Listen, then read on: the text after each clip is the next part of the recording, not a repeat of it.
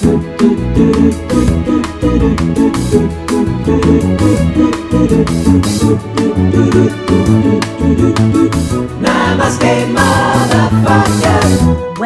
to Namaste Motherfuckers, the only podcast where the worlds of work, comedy, and well being collide. The podcast where the life changing stuff happens.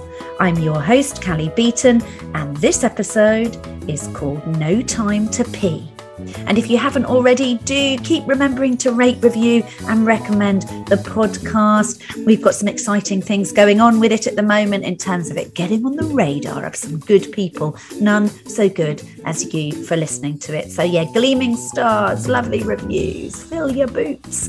But never mind this shameless self promotion. Let's get back to today's episode, the theme of which is babies. No babies were born to UK prime ministers between 1850 and the year 2000. And it was in 2000 that Tony Blair, well, I guess Cherie Blair, broke the cycle by having their baby. I remember because I had a baby that year too. Since 2000, a total of three British prime ministers have had offspring born during the time they were in power. Um, and uh, yeah, since Boris took power, no one has a fucking clue how many babies have been born to serving prime ministers.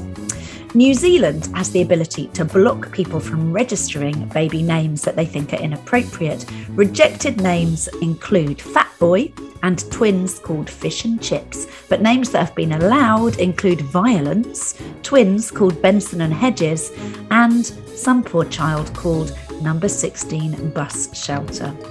Apparently, parents who use a lot of baby talk raise chattier children. And if you play peekaboo with your baby, um, it's actually a thing that happens in nearly all cultures worldwide.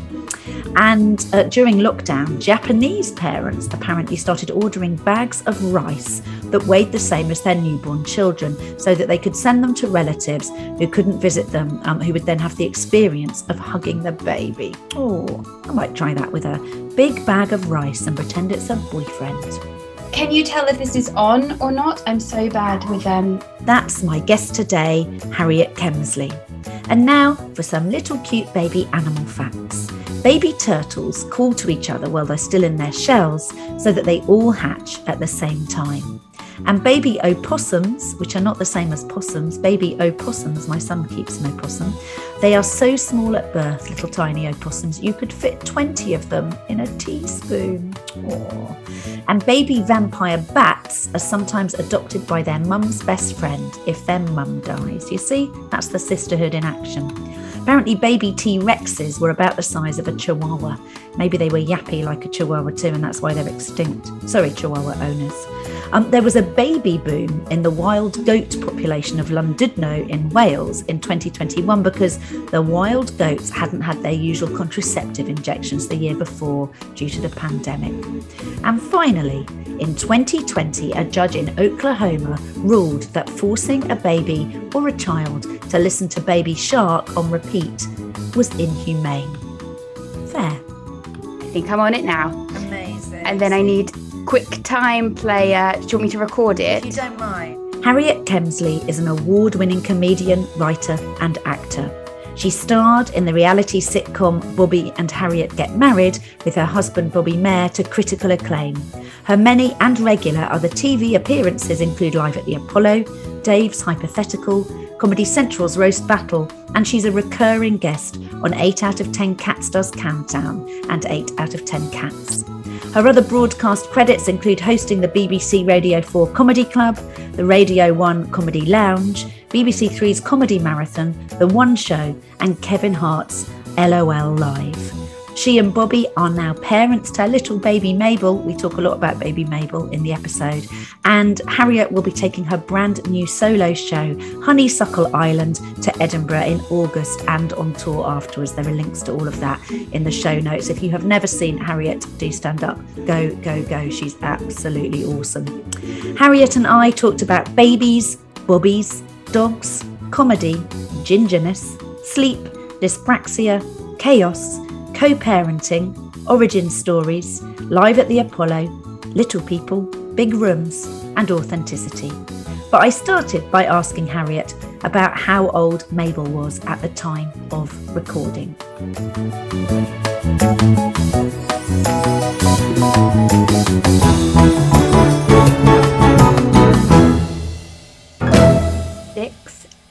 Nearly seven months old. Six and a half. So kind of bouncy baby, lots of She's smiles. just perfect. She's so smiley. She's just learned to wave. She does this. Oh. It's just, it's. I just can't get over it. I won't say what you were doing with your hand for anyone listening because you Yeah, just does this. Have we started? I didn't realize. I was just chatting to you. no, we are. We take. Well, we'll just dive in wherever. Well, um, but yeah, no, it's, it's so sweet. Um, yeah, that age is really nice, and I have to say the pictures I've seen of her that you've sent me and on Instagram, she's got that. Is am I allowed to say she's got that perfect little chubby baby look? it doesn't make any sense. Like I, I really thought we would have just like the faultiest child. Like I, I was just like bracing myself for just horror. Um, and she's just so sweet. Something is somehow it's worked. I don't know what. I don't know what has happened, but somehow, and everyone's like, she's so calm. It doesn't make any sense because she comes from you two. It's just bizarre. It's funny how you get. Um, this is going to sound wrong when I say this, but I because I was going to say, you know, you sometimes get really good-looking parents, and then it skips a generation. It's, when Yeah, all the pa- all the kid gets really clear attributes of each parent, but in completely the wrong way round. It so you're like, I can really see that that is, but it's a really bad, like, yeah, it's a really bad um, collab. Whereas I think you guys, but you say that it was going to be a cute baby. You and Bobby are very cute. I feel like you had to say that, but um, thank you for saying me and Well, Bobby are he's cute. ginger, isn't he? So I think anyone who's with a gin- gingery person, would you say Bobby's gingery? Uh, yeah, sorry, I just knocked over the table. Um, yes, Bobby is quite gingery. His hair is actually more strawberry blonde, but his beard is very gingery. There you go. Um, there you go. Yes. So baby, pale. but baby Mabel hasn't inherited the ginger gene. I think she's a little bit strawberry blonde. It depends on the light. And she doesn't, she has what Bobby calls, um, apparently in North America, it's a thing called a skullet. Um, so it's like, it's like a mullet, but it just like uh, shows your skull. Um, so she's got that. Uh, very cute. Um, It's a strong look, isn't it? On a real strong months? look. Yeah. Yeah. It's growing in patches. And uh, yeah, we'll see what comes next. Oh, I was really hoping to get a ginger kid. My son's beard is ginger. I should say he's 24 in case people are like, why is your beard? Why is your son got a beard? uh, he's got a ginger beard and a little bit ginger hair, and my daughter doesn't have ginger hair. So I think if you get a ginger child, you'd be very, very blessed, Harriet. It's lucky. Yeah, I think so. Can you hear the dog barking? I can hear the dog barking, but not in a way I think that would disrupt the podcast. But how is it? How is it for you? Is he going to be happier if he's with you? She, he? No, he can't. He can't be. Um, but I could go in a different room if it's too annoying. I don't mind, and I don't think it's disruptive to the podcast if it's not disruptive to you. I think it's good because we did say when we said we'd do this, we said there'll be at least babies crying, puppies pooing, um, or dogs barking. And I think short of the baby now, we're we're we're saying what we, you know, the baby needs to appear, cry, and poo a bit, and then I think we're done. Life comes at you fast, is what I've realised. I know year. it does, doesn't it? And it's so um because uh, well, we were talking about this when we gigged together last week, and uh, I said let's save it for the podcast because I cannot imagine how you can have a small baby. You're both comedians, and anyone is even thinking humorous thoughts, let alone writing them down or, or saying them on stage. So, can you take me through how you have a comedic brain at this particular point in life? My brain, I have no control of it at the moment, is one thing. Um, I have to write a show. And so, luckily, I think, you know, when you're so tired that things happen because you're constantly making mistakes, I think, luckily, that is really helping um, with the comedy. Um, and um, there's just no way around it. It's just, I think also what's good is we're very lucky um, that it's not, Katherine Ryan's always said this like, comedy is not like you don't go leave really early in the morning when they've just woken up and then get back like just as they go to sleep. Like, we can kind of like, go for a few hours, come back. Like you can dip in and out a bit. I mean, Bobby can kind of pass it back and forth. So my brain has no space and I'm constantly tired, but it's fine. And it's two great things. Like I love comedy, I love the baby, feel lucky to get to do both.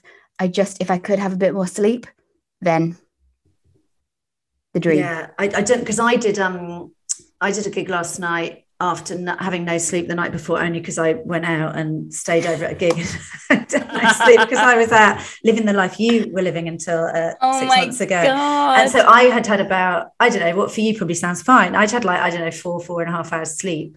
And then I was gigging at Top Secret last night, you know, doing the usual kind of two gigs there. And I definitely, I mean, I was fine, but I was not firing on. I definitely had to be a bit less like, I'm in the room and I'm really quick witted. It was like, here's Yeah. the material I've written and I can just about tell you. So I, and I, that's obviously how it is for you all the time at the moment. So I, I don't know how you're doing it, Harriet. I've stopped. Well, I've stopped breastfeeding, and I think that's really helped. I was that was I think like tr- draining too much, and also I reckon that's probably partly hangover that you had there. That I haven't been able to drink for a long time, so Mm. I think to be honest, I've saved a lot of energy through that. I like the way you're like, it's partly hangover you had there, Kelly. I, I would agree. I would agree. Yeah. I'd say 90% hangover. Uh, so, yeah, so you haven't got the hangover. You haven't got the depletion through breast milk. You've just Yeah. got baby exhaustion. just baby exhaustion just trying to do everything um, and remember everything i think that's the problem i was much better at because i um i have dyspraxia so i'm naturally my natural state is absolute chaos um but i have learned over the years like i've had to work really hard to not exist in a state of chaos. So i have a lot of things that i have to do. And now it is very easy to go back to absolute chaos but i'm trying very hard to like control the chaos It's really hard, dyspraxia or no dyspraxia, to control the chaos of a baby. You like you can't Yeah. imagine anyone who's listening who hasn't had one.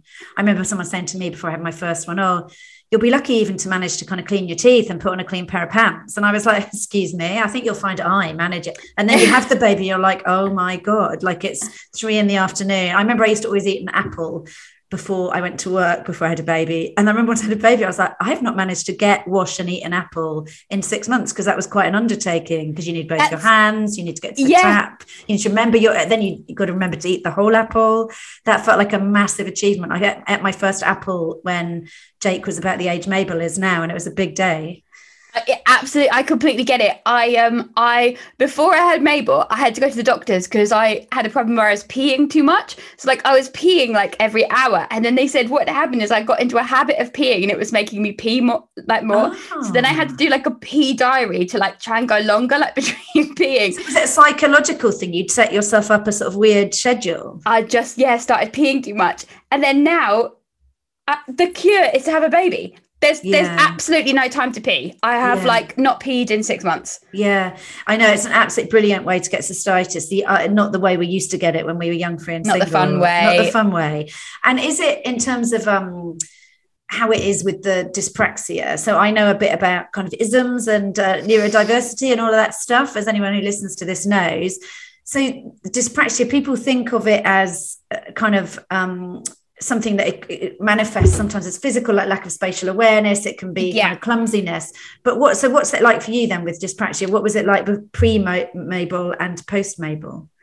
Um, so I think uh, the chaos thing of just like I will break something, and I think sometimes I'll just have really bad days where I'll break. I'll just like constantly break things throughout the day, um, and it's quite hard to organize your thoughts or, or think about things. And so there's so many things that I have to do that it's now with the baby that it's it's like I think I have trained myself quite well if I'd have had a baby 10 years ago, I, I just, I, it's too painful to even imagine how awful it would be. But I've got things that I now try and do that make it much easier. And I think also the my biggest problem with not with the baby, but having a baby is the anxieties. Like I am just constantly, I think because I'm clumsy and I make mistakes very easily, it's very difficult. I, I have trained myself to imagine every possible thing that I could do that would go wrong so that I don't do them. But then now there's like actual stakes. Like I'm not really worried about myself anymore. It's like the worry of what could happen to the baby. And so I'm constantly thinking about every worst case scenario, every awful thing that could happen to her. And that is very tiring. In terms because I, I- I think once you've got a baby there's that idea of you're only ever as happy as your unhappiest kid and that's a sort of thing that i couldn't really grasp. I used to think i was too selfish to feel like that. I was like yeah but i'm really selfish i, I know i so thought that. would be fine. yeah i know. And then blooming mother love kicks in or not just mother love parent love kicks in. You're like oh shit i do actually really care about this little small it's a spell creature. or something. It's mad. You're just like it's incredible. But it is such a beautiful thing. Like it's reminded me getting the i'm just going to um, equate getting jeff the puppy with actually having a human baby. No you must. So, it's exactly the same. it's totally yes. the same. Just yes you birthed him. Yeah you're oh my god the birth that. was awful. The midwives yeah. were so horrible to me. Uh, so uh, my birth plan got ripped up and then jeff came home and i still had stitches. But um no but equated but i do it did remind me of that um even with a dog which obviously is i'm going to go it's like 10% of the love you feel for a human baby only because one of my children's listening it's actually the same but when you have the when you get it's like it creeps up on you with a dog that suddenly like i suddenly did realize after about two weeks like i literally would lay down my life for my dog and then it actually made me think god I've forgotten what that feels like when you've got a baby and that enormous weight of responsibility. I remember crying yeah. when when the baby blues hit and Jake was whatever he was, like seven days old and I just started weeping. And Jake's dad, Ed, who I was still with at the time, he was like, Are you all right, Kelly? And I said, I just can't bear it. He said, What can't you bear? I said, He's going to go to school one day. And oh. I don't know oh. why I was crying when he was seven days old because he was going to have to go to school. But it's that yeah. they're so fragile, aren't they? And so little. And you feel like if you just screwed it up, something horrible could happen that's it and your everything in you is just telling you that you have to protect this thing. Thank goodness. I mean it'd be awful if it wasn't if i was like if i had no instinct to do that but um, it is it is very um it's scare it's really scary um because you're like the mistakes are so like it just feels so um huge. I think the six month point has been very helpful i think because also everyone I think it's a very good thing. We talk about things more. It's so good. But I think there is a lot of talk of everything that can go wrong. And it can feel very overwhelming when you're kind of in it and you're so afraid of anything happening. And even if it's a tiny percentage that something might happen, you can't help obsessing about it. Um, so I've just the last six months I've been so controlling. Like I haven't let anybody like we've had a lot of help. Like I've had Bobby. We've we started to have babysitters a few months ago, but I won't let anybody not be in the same room with her until she was six months old. So we had a baby monitor, but I made them still be in the same room as her. And now we've started to use the baby monitor, and that is much um, better. Is there? I, I heard you on lockdown well it's not called lockdown parenting hell now it's just called parenting hell but i heard you talking yeah. there about the birth and about you and bobby um, for anyone listening who doesn't know you're married to fellow comedian uh, bobby mair and i heard you talking about the different i remember you talking about like physically how you passed her around and what you say it made me really laugh like what you say about how you physically handled mabel when she was little and how you'd pass Mabel around and how Bobby would do it and how you would do it? Yeah, I do it. And every woman that I know passes her with like tender care, like she's a pre- precious package. Whereas Bobby and my dad, they're just like throwing her like in the air, like she's a rugby ball or something, like tossing her to each other. And then the person is like very taken aback when they take the baby. It's um, it's madness. Just so much confidence right from the start it is funny isn't it because you sort of think now do you look at new new parents because i used to not really think about it you'd see a new parent with a baby and not really and just assume well they know how to have a baby. But now i think that poor person like a week ago they didn't have a baby and they didn't know how to look after one. And now they've got a week old out baby and they still don't know how to look after one. And they're out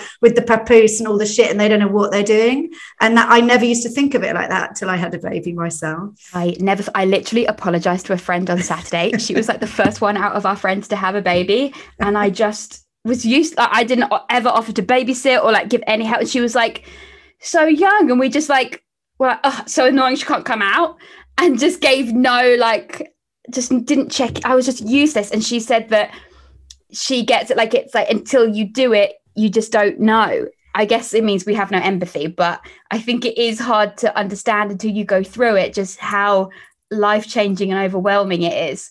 And all you want is just somebody to be like, this is what you do let me help yeah i think that's why people end up with like second kids tend to be loads easier and i honestly think it is because you just know what you're doing and so I've the second one sort of now. just gets yeah. a sense where they're just like i remember when ella started ella's the little one who you just saw uh, walking about behind me in case you wondered what that tableau was um so and she I remember her doing like crying in the hospital or whatever. And I remember thinking, oh my God, if that is your cry, you were going to have to really ramp that up to even get like on the radar of what's going on in our house. Because we had a nearly three year old who knew how to be heard.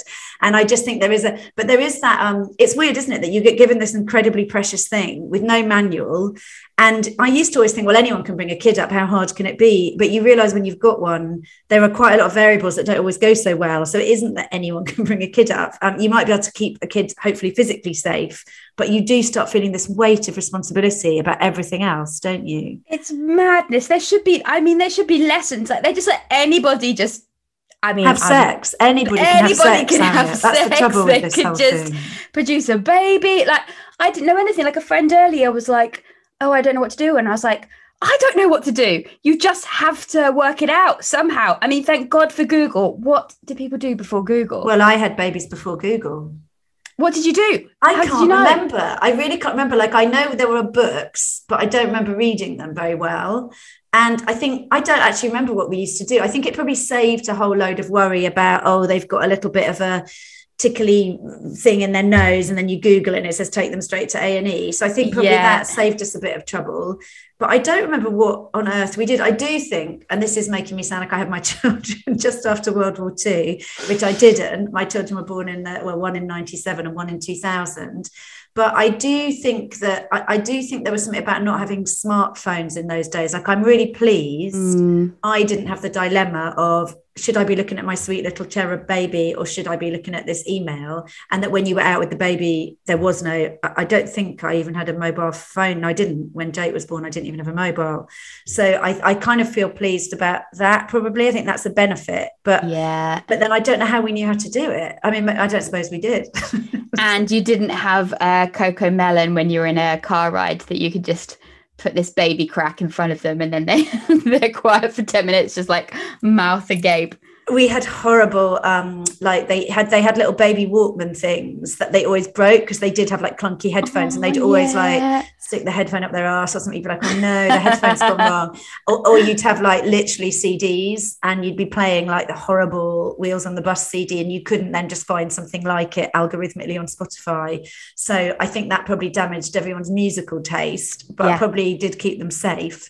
But is there um in terms of what you're scared of then just to fan the flames of fear uh, on a Monday afternoon, because we are recording this in a heat wave when you and I probably are feeling slightly irrationally hot anyway. But what are the fears then that you have that that eclipse you? I mean, they're pretty dark. This is the problem. I have kind of quite obsessive thoughts sometimes. So it's just, it's literally every time I go to change her, it's there's a tile floor, she could fall off and Right. smash her head. Or if I'm pushing her in the pram, I think, don't let go of the pram or she's going to roll away. I'm going to have to chase her and then she could go into oncoming traffic.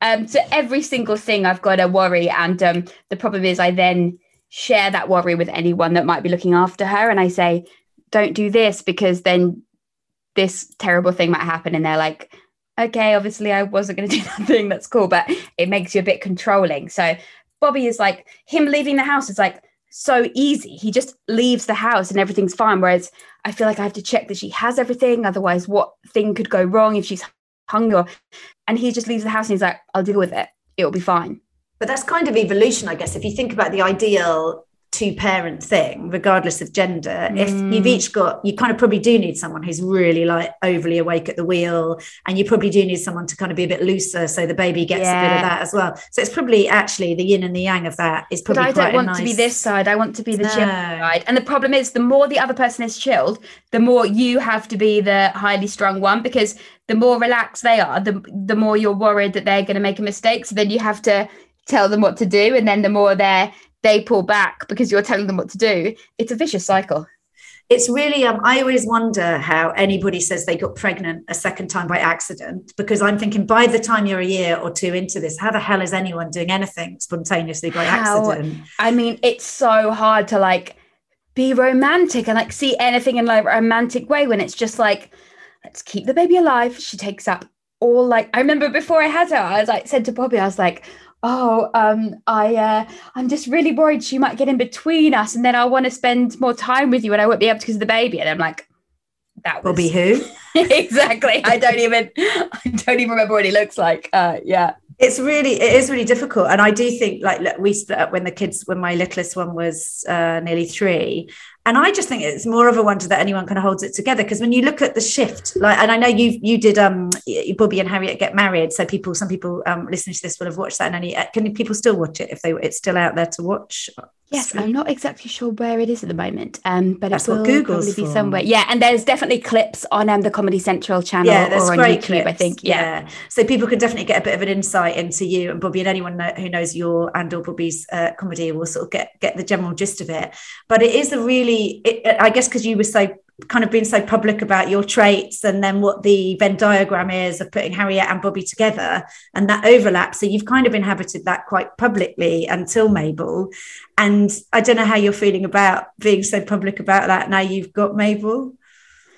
I think it's fine. I think that um, one good thing is we are pretty relaxed about that. I mean, neither of us is particularly worried about how we come across. I think in some ways, like I think that um, that is a good thing about doing comedy for a really long time. You do, you like, you do just stop caring maybe what other people think so much.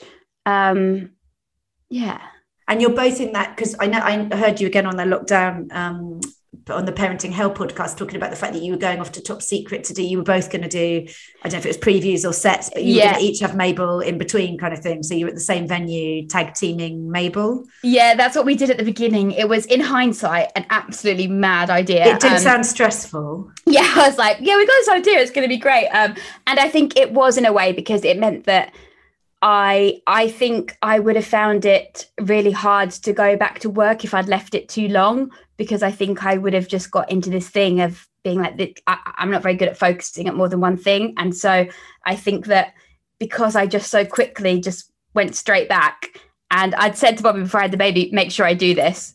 And then afterwards I'd be like, I don't know if I should. And he'd be like, you, I've got like you, you've got to do this. And I'm so glad I did because then there's still that I can be both things, which is nice. There's still that part of me that um that I love what I do. And um, so yeah, we'd take her to Top Secret. Um, Mark and everyone at Top Secret was amazing. So we brought her to the club with us um, when she was like a month old, and um, we'd be in the green room, and one of us would open the show, and the other one would would close it, and so we could just have her there. And um, Angel Comedy were great as well. Um, they let us use um, upstairs and do um, a show together, and people have been people were so brilliant. And in hindsight, I can't really believe that we took her out, um, but people were so lovely, and I didn't want to be away from her, so I didn't want to leave her with anybody I didn't trust. So she was always with one of us, and we're only going to work for 20 minutes and then coming back and then swapping, it felt like a no-brainer. And also I think it's um as a freelance person, it's not like you get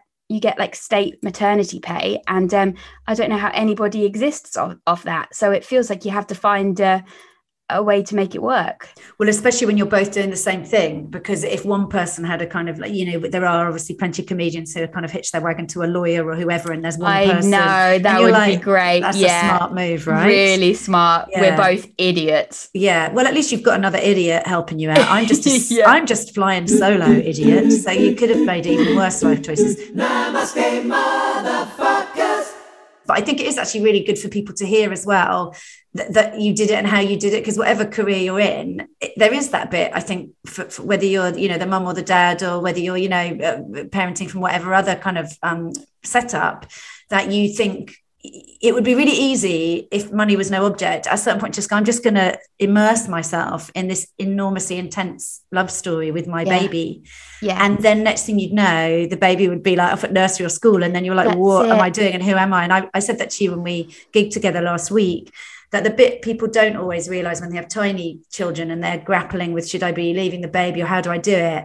But it was only when my i said to you you know when my kids got to be kind of maybe pre-teens and teenagers that i realized that inadvertently i had given them a really lovely kind of feminist or at least Yeah. equalist model of if you want something you go and get it and you don't expect someone to do it for you and you decide how you want to live your life which is not not saying that anyone who decides not to go back to work that's also a really important model and you're showing your kid loads of really important things but i think that guilt you have when they're tiny I think the only person suffering at that point is you as the parent. The baby isn't suffering when you're going off, and, and actually, it's really good for them to be with other people. I think so. I mean, we've got great, great babysitters now, and she's so happy when they come. And um, it's um, that's annoying, it's, isn't it? You're like, look, I do the nights, Mabel. Why look, are you giving this person? Mabel, I'm here for the hard graft. They just yeah. popping it out for a couple of hours.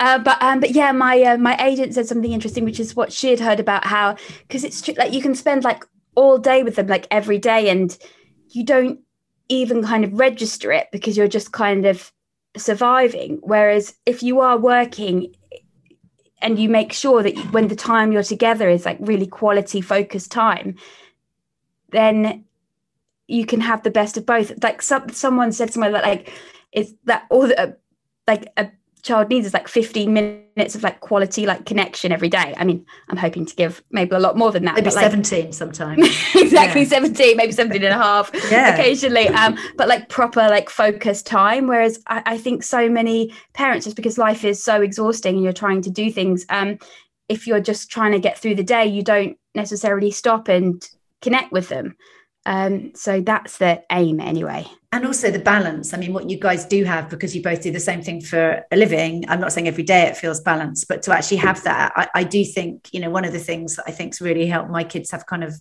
you know they say you give your kids roots and you give them wings and i think the roots bit's kind of easy to do if you're in a loving home the wings bit's a bit harder is how do you keep yeah. letting go both as a tiny yeah, baby yeah, right yeah. through it's so hard to let them fall metaphorically and literally but i do think if they can have that relationship with two parents that is an enormous luxury that loads of kids don't really have. There's usually there's often just there's often one main parent or mainly yeah. nursery with a bit of parenting kind of around the edges. So it's amazing that Mabel's main carers are the two of you. Yeah, it's lovely. And absolutely some women like definitely and men like have the patience and the ability to to be there through it all. But I uh, the times that I've just had to 24 hours a day for like a few days in a row, I've found like very draining and actually having a bit of time to to be myself. I will say as well, I think it is I think it would have been very difficult to do it bef- like 10 years ago when I wasn't able to go off and make money and then pay a babysitter. I think it's very difficult when you start stand up, you have to do so much stuff for free um, and then doing a day job and then having a baby. Like that would be, I don't know how I would have done it then. So it is, the timing has been good so far um, there is that. There was something that um it's it, when you're thinking about that it's kind of timing and how you then are programmed as a parent. And when you were saying about your dark thoughts um i had abigail burdess on uh, a few weeks ago and she said she had these re- she have these really dark thoughts. Her kids are like i think you know in the tweens now. But she said she used to have this, particularly falling down the stairs, dropping a baby down the stairs. She oh yeah, this massive vision of I'm going to fall with yeah. the baby on the baby. The baby's going to fall. And she spoke to um, someone about it. I don't know if it was her therapist or someone else, and they said it is that is you're safeguarding your baby, and you having those dark thoughts. It doesn't mean you're a weird dark mother or parent, but you're having them. It's a sort of preemptive thing, and it is you protecting the baby at, at all costs. And so how does that explain though that I did fall down the stairs while pregnant? Uh, well, that means you're dyspraxic. okay, there we go. okay, that's my body not yeah, communicating. Well. That's not okay. helpful, but yeah. reasonable and understandable. Oh my God. So tell me about that. So you did literally fall down the stairs. Yeah, it was wild. Bobby was in, oh, uh, where was he? Romania, maybe filming, Bulga- Bulgaria filming. And um, I was on my own for two weeks when I was really pregnant. And um, yeah, I fell down the stairs and it was so scary. I mean, it is very much not the first time I've fallen down the stairs, and we've put it in this like kind of like textured carpet now, so it is much harder to fall. But um, I think maybe it was a good wake up call that it happened then rather than when I had the baby. That um, uh, but yeah, I fell down the stairs and it was really scary. I had like a because I kind of just fell like right kind of on my back. Um, How pregnant so were you? So I guess I was four months maybe and that's um, also really nerve-wracking. You feel really like you feel like you could just dislodge it at that point. Yeah i know you can't i know. like it's so scary and you feel and like i don't think there was but like it's just so scary. And um uh yeah so it's just such a mad time when you're just so worried about doing the wrong thing and then something like that you're like what is wrong with me? Why can't i even just walk down the stairs and protect this baby inside of you? Because you feel like your whole I, I i've never really had it before. Like i'm I'm very clumsy, but I just I'm like, oh well, you know, I'll just keep going. But when you have a baby to protect, it's um, it's it, it's terrifying. It was. I, I remember watching you when you did live at the Apollo, pregnant, didn't you? Yes. How pregnant were you when you did that? So I think I was six months when I did that. Because that was. I know. I think Ellie Taylor did it pregnant. I think there've been a couple of people Yeah. who did, and I loved. I loved watching you do it. And I also, by the way, it was a very Kelly Beaton dress you had on for that. I was like, you know, very a little monochrome Peter Pan collar type thing. Very nice. I love a little collar, and it's nice to be. Oh, that's one thing about being pregnant that's great. It was being able to wear like um uh, skin tight clothes that could just kind of Ah. go over your tummy, and then let's not worry about like. I've always had a pregnant shape. Like I always looked a bit pregnant, yeah. and I still do. And I, the only reason people don't ask if I'm pregnant now is because I'm too old. I that's remember some- handy. yeah, that's good. yeah, literally. I remember someone saying to me, I had two occasions when people argued about the fact I wasn't pregnant, and people didn't just say, "Oh, I think you're pregnant." They there was a woman when I was buying a bra um, at Marks and Spencers, and I had at least one child with me, maybe two, and I had like one child like perched up on the counter, like a little, you know, toddlery one, while I was paying. And then she said to whichever child it was, "So, and when's mummy going? When are you going to get a brother or a sister?" And I said, "They're not." And she literally she goes, "Well, should I can see?" And I was like. No, you can't. And so that happened. And another time, a friend of uh, one of the kids, um, another parent from the school run, I was at like a picnic for someone's fourth birthday or something. And this dad, who was a, he was like an osteopath, or he was used to seeing people's bodies basically. And he said, "Oh, you know, I can see you're pregnant. How far along are you?" I said, "I'm not pregnant." He said, "No, I know, I know. You know, I see bodies in the course of my. I can see you're pregnant." He said, "I'd say what four months?" And I was like. So it's one thing being told you're pregnant, and another when people double down, they're like, "Well, you might not think you Yeah, are." I have exactly the same thing. My body is just like it, I'll never have a flat stomach, and it will never look like I am not three months pregnant. Would do. I remember saying when I was in a changing room, trying when they used to have more sort of open plan changing rooms, um, and then they. I don't think they really do that now. And I reckon my youngest was probably like seven or something, and I was trying something on, and the woman there was a real beautiful, glamorous woman who worked there, and I could see her just looking at me, trying to wrestle my way into this dress, and I was like, "Oh, it's so much harder once you've had a baby, isn't it?" And she said. How old's the baby? I didn't mean to, but I was like, oh, eight weeks old. And she went, oh my God, you look really good. And I was like, He's actually seven. seven you look, you got to take what you can get. That's a great thing to do. Just tell everybody that you've just had a baby. just like, keep saying that, yeah, until you Yeah. get so old that you've got to come up with some other like thing that's going on. Um, but did you, in, in terms of the so the stuff you've done? So I loved watching you on Apollo. Was that your first appearance on Apollo? Yes, yeah, it was so exciting. Was well, it's an amazing thing. I mean, that is the kind of pinnacle, right? As a stand-up, that's what you want to do. How was it doing that?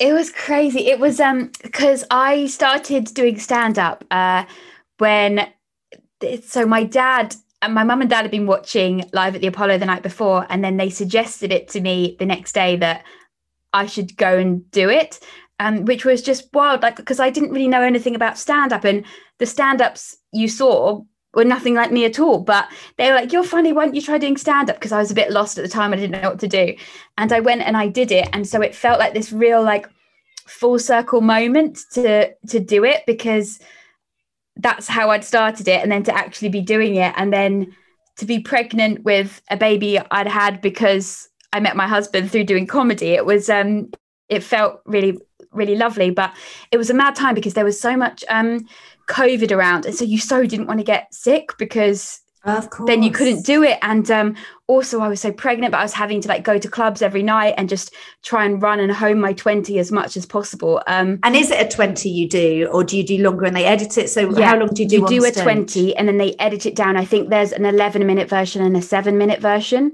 And do Um, they and make so- you do clean? Because your your well, your stuff's really like you, you can go any which way. I've seen you, you could I can imagine you could craft a set that could fulfill whatever need. But do they curate? I mean, it very much felt like you, your voice, and it's lovely that you said that because watching it really felt like that. Like they, I there are some goosebumpy ones you see on Apollo, and yours was definitely one. Um, and it's that something that was going on for you. Obviously, came across on screen, which is really lovely. that's really lovely um yeah so i think because they they've seen you do a recent set when they come and watch you i think they're like that's kind of what we want this time and so they they were great they they weren't like they didn't tell me there was anything i couldn't do um and um then they you do a trial thing and they give you notes if they want to change anything but they didn't um at all they were um they were brilliant like so supportive and um yeah it was amazing so when we got there but it's crazy because you get there at like two o'clock and then it wasn't until nine Oh and so you're God. just like the the nerves like i've never played a a, a stage that big. I don't No. think maybe once, but um,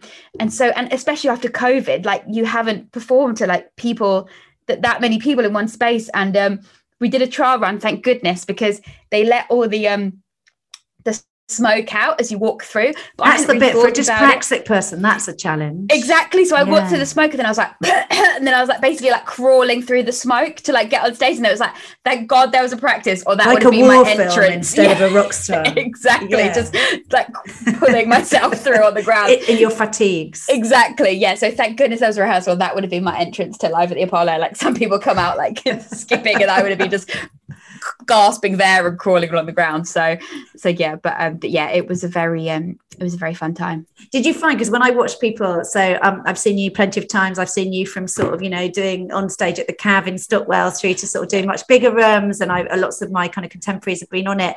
And it does seem that when people are on that stage, you, you sort of do inhabit it. Like I've seen people who aren't necessarily very physical comedians, and then they're on that stage, and suddenly you're like, oh my god, they're like really using the space. Did you find when you were up there, you did you suddenly got a bit of Beyonce about you, and we're like, I'm rocking this big stage now because it looks very natural. The nearest comparison to me on stage doing comedy is probably Beyonce. Um, yeah, I Exactly the really, same. I Yeah. really channel Beyonce. yeah. Um, yeah, I don't know it, because it's so big. It is. It is a bit like I can gabble a bit, so I was like trying to not go too quickly. Otherwise, um, because it's so big that it can take a little while, maybe for the laugh to kind of come back to you. So you have to try and be slow to kind of judge the pacing. Um, so um, that was something I was like, and also you feel like, yeah, I guess that's true. You want to try and take up space because otherwise you're just like a little ant, I guess. it's funny when you do those i do kind of big stages in my kind of corporate speaking so i do i do these massive stages and it isn't i actually have better gigs i don't know what it is about it but there's something about when i get up there and, and one of the things i do before i go onto a really big stage i think the biggest one the first big one i did was i think it was the royal festival hall and I, until then i'd done like smaller ones and I remember standing back, and they, and also the more formal they get backstage, the more they're like, right, we're, you're going to be on in one and counting down, Yeah, and I'm yeah. like, oh shit. Whereas if I was just an angel, I'd be able to go on and just be funny. But as it is, I'm like, oh god, am I meant to know how to do this job because I don't? and so I, and I, I remember standing look, looking at the stage and thinking, I feel so small and inadequate. And then I thought I'm going to really lean into my smallness. I don't mean it as my voice, but I thought, yeah, I am small.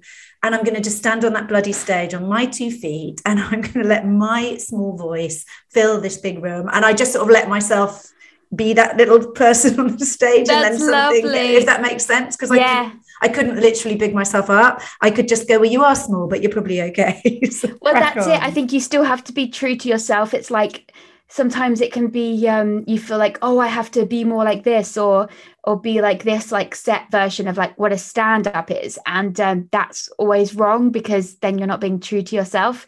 And also i think there is something nice about being in such a big space in that there is that anon oh, i can't say the word anonymity anonymity. Anonymity. anonymity anonymity. Yeah. um because um my worst is when you're just performing in front of like a few people you know. Like that is and you Oh, can see their expressions. Yeah. whereas if you've got a huge crowd then it's like it it is you can't focus too much which is kind of nice And is it because that's one of the things? And again, we'll obviously put links to your comedy, and most people listening to this will know who know who you are. But one of the things I really, really admire about your comedy, and ever since I think the first time I did see you was emceeing one of the Comedy Virgins nights at the, at the Cavendish in Arms in Stockwell. Which, if anyone listening lives in London, you haven't been, you need to go into that night and support It's comedy because it's quite an experience yeah quite an experience on and off stage but that but you do have a really it does feel really authentic. So i think the reason you're doing so well and you get booked for so many things is it you definitely do have a properly distinctive voice. There isn't there's nobody where i think anyone would be like oh they're a bit like harriet or harriet's a bit Oh. derivative. And i do mean that in a lovely way. Like it does feel completely authentic. And i think that is a it's a really hard thing to carve out a comedic voice that isn't i'm sure you are influenced by comedy you like but but it's very much a harriet presence which is really lovely and i, I don't know how, if that felt does it feel kind of natural to you then that you just are able to be so authentic does it feel authentic to you I appreciate that. I think it has been um, a while coming because I think um, I am naturally, or at least when I was younger, and even when I started stand up, much more. I was very shy, and so it's it, it was very unnatural to kind of take up people's time and like talk on a stage. And I think that I would automatically like try and go down different routes and I would always listen to like what people would tell me like what a stand up does and how you should behave and be more like professional. Whereas what I've learned more recently just by literally doing it like just by like doing it every night and doing things like hosting at the Cavendish um it um Gemma Begley who's this um brilliant comic. She she she was the host there and then she gave it to me and she said i think this would be really good for you because it will let you kind of really relax and be yourself on stage. And i think it, it, it's true just getting up on stage and just having to talk and it's it's such a hard thing to do but it, i think it literally is just by doing it over and over you start to have to be yourself and that's the best way that you're going to be funny i think is if you are and i mean it's a heightened version of yourself definitely. Um, but the more i can kind of let myself be that without worrying about what people are going to think. Whereas i can think oh people i should be a bit more like this because this is what people want. And actually that's not what they want. All you have to try and do is just be as authentic to yourself as possible. But um it's not always easy because then that's the thing that um if they don't like that then that's really scary because that's you Well, it's it is it's scary, but it's also it's so hard to just keep backing yourself because none of us probably have titanic self confidence, or we wouldn't be doing what we do. We've probably all had a bit of a tough paper around, or we wouldn't be comics in some yeah. way. There's something about us that maybe yeah. doesn't belong or doesn't feel quite right within itself. And then it is really it's so easy. I don't know about you, but the ones I have to aren't so good. And when I start thinking, oh, well, they love what that MC is doing, and I'm about to come on, and I'm nothing like that MC, so they won't like me. As opposed to going, well, yeah, they don't want to just see someone like the MC all night. But I sometimes really get in my own way. I had one my my hungover top secret gig last night, which I think anyone watching would have probably thought was absolutely fine. Yeah. But you know those ones where you feel like you're playing like a record at the wrong speed, you're just not quite in it. Yeah. And it was, yeah. and I realized it was because I watched Nico have a brilliant like MC thing and the blow the roof off with stuff that was I was about to go in and try and do a bit more subtle sort of you know nuanced uh, neurodiverse zookeeper son material. I was like, well, they don't want that. they just want me to.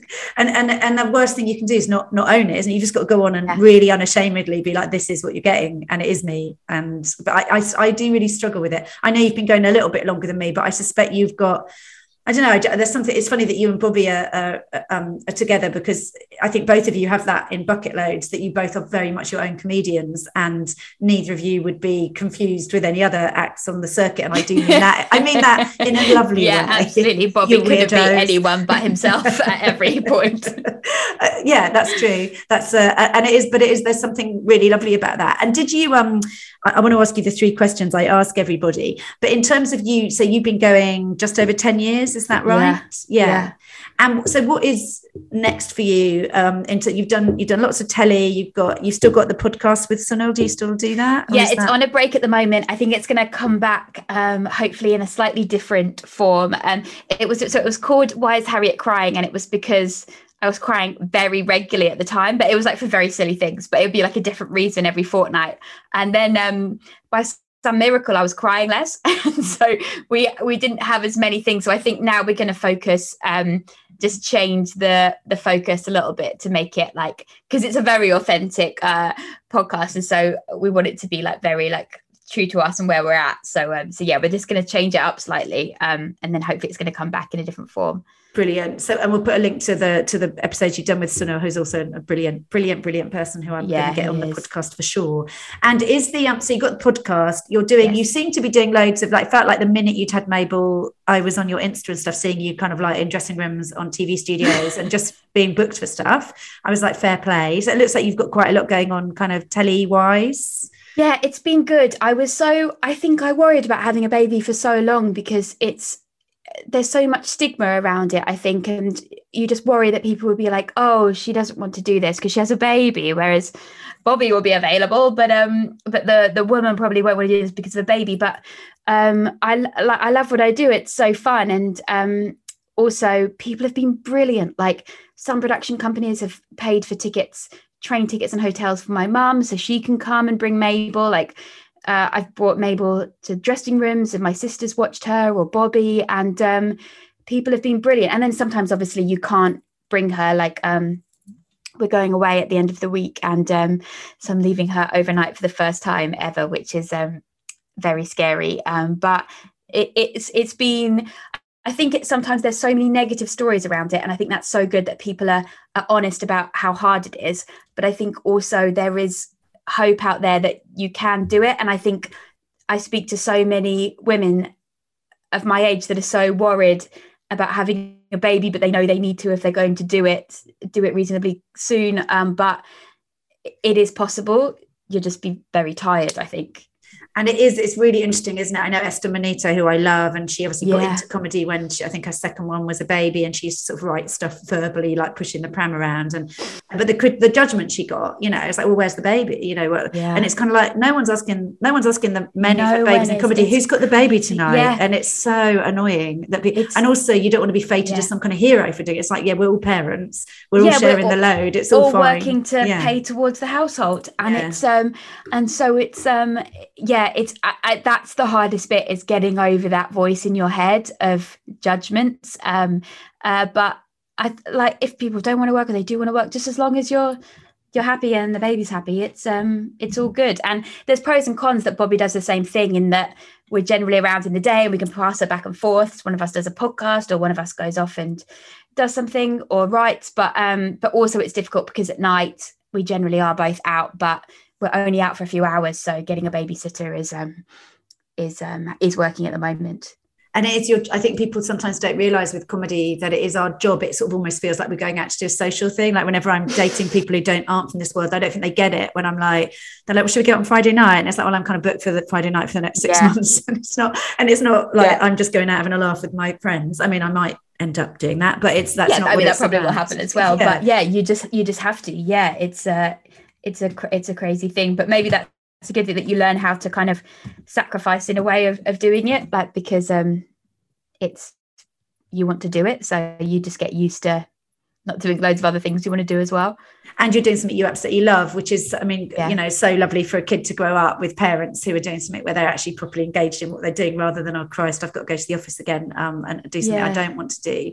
And you, you're doing Edinburgh. Are you both doing Edinburgh this year? Yes, both doing it. So we're both at the Monkey Barrel. Um, so I'm on at 9, 10, and then Bobby's on at 11. And so I'll do my show, go home, take over and then Bobby will go do his You've show. so got the better end of the deal, I reckon. Well, I've but then I think I've actually haven't because I think I've been like I'm not going to be able to go out very much because Oh yeah, of course. You're not going to yeah. when Bobby gets back it'll be like gone midnight and I'm not going to want to go out after yeah. having a baby and then by the time I get back like she'll be awake probably.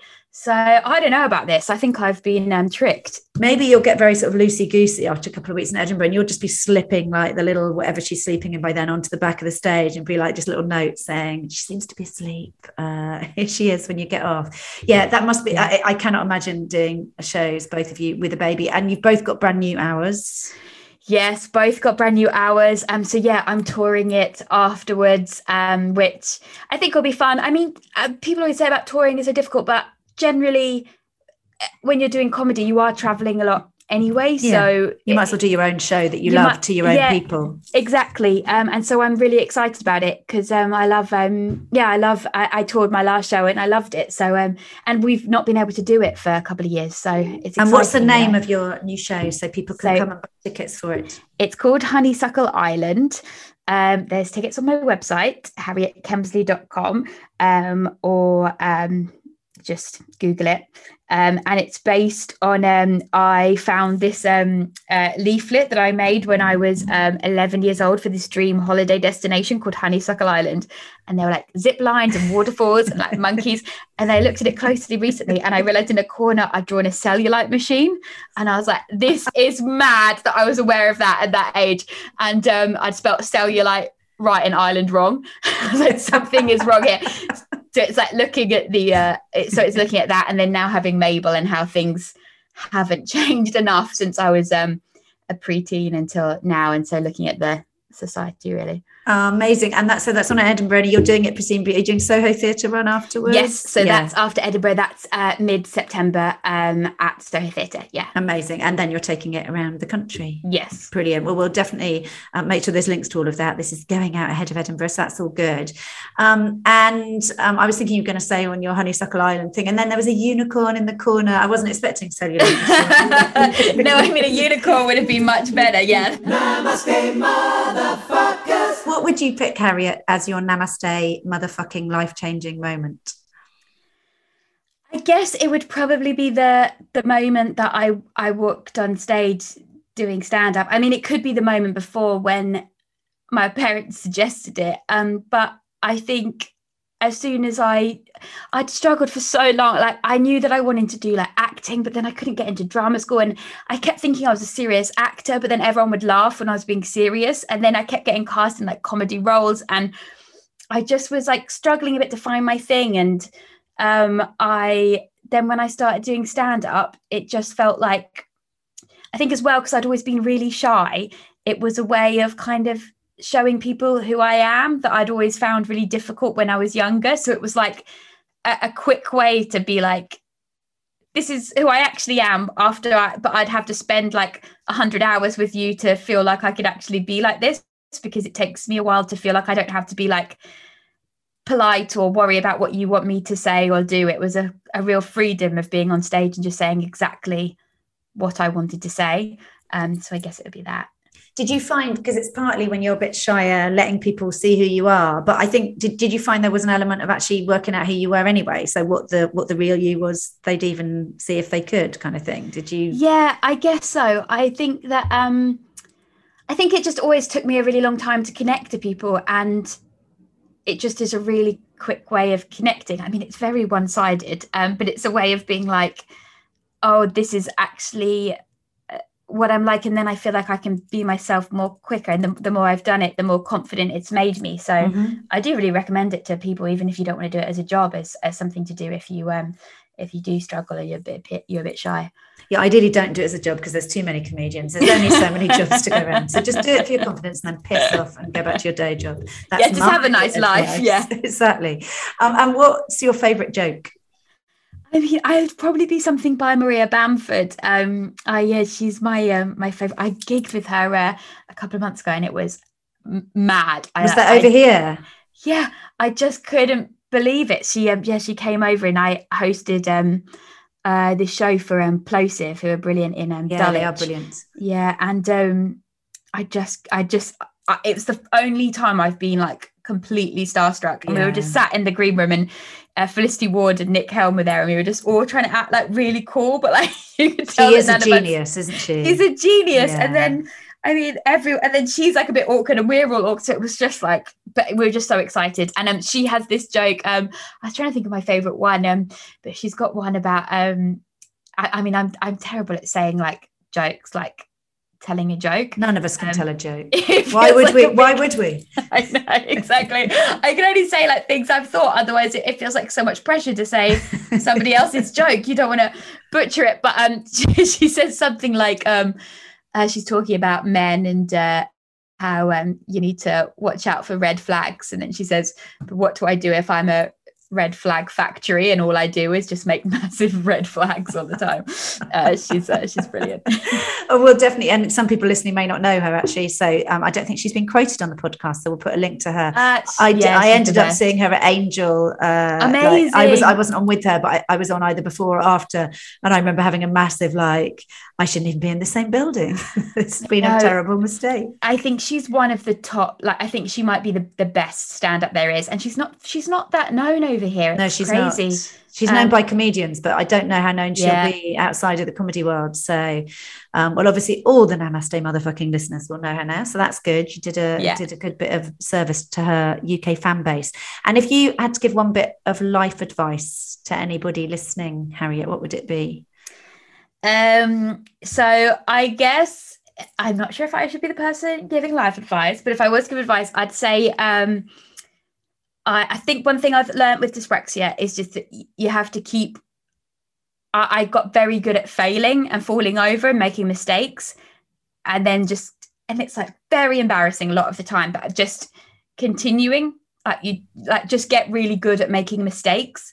Don't worry about about doing them because it really gives you um uh I think it's a really helpful thing. And especially with stand up when it's not always going to go well and sometimes it's like going to be painful but you just you just have to keep doing it and you have to just um get through it. And um I have this um bizarre maybe it's like one of my biggest strengths maybe ability to just um keep going even when um I'm absolutely doing terribly.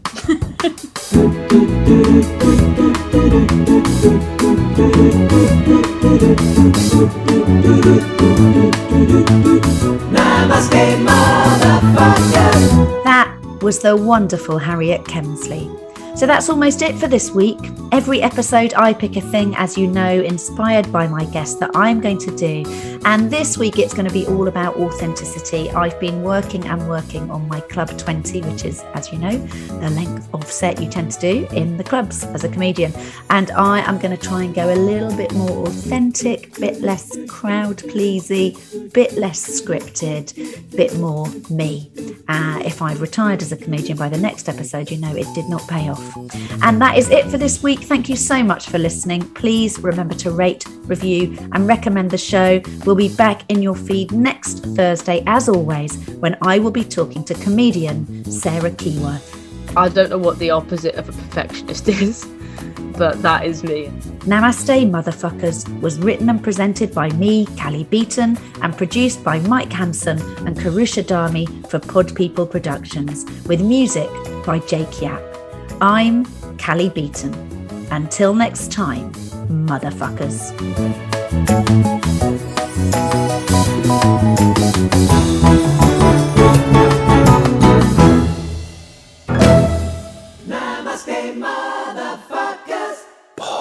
people.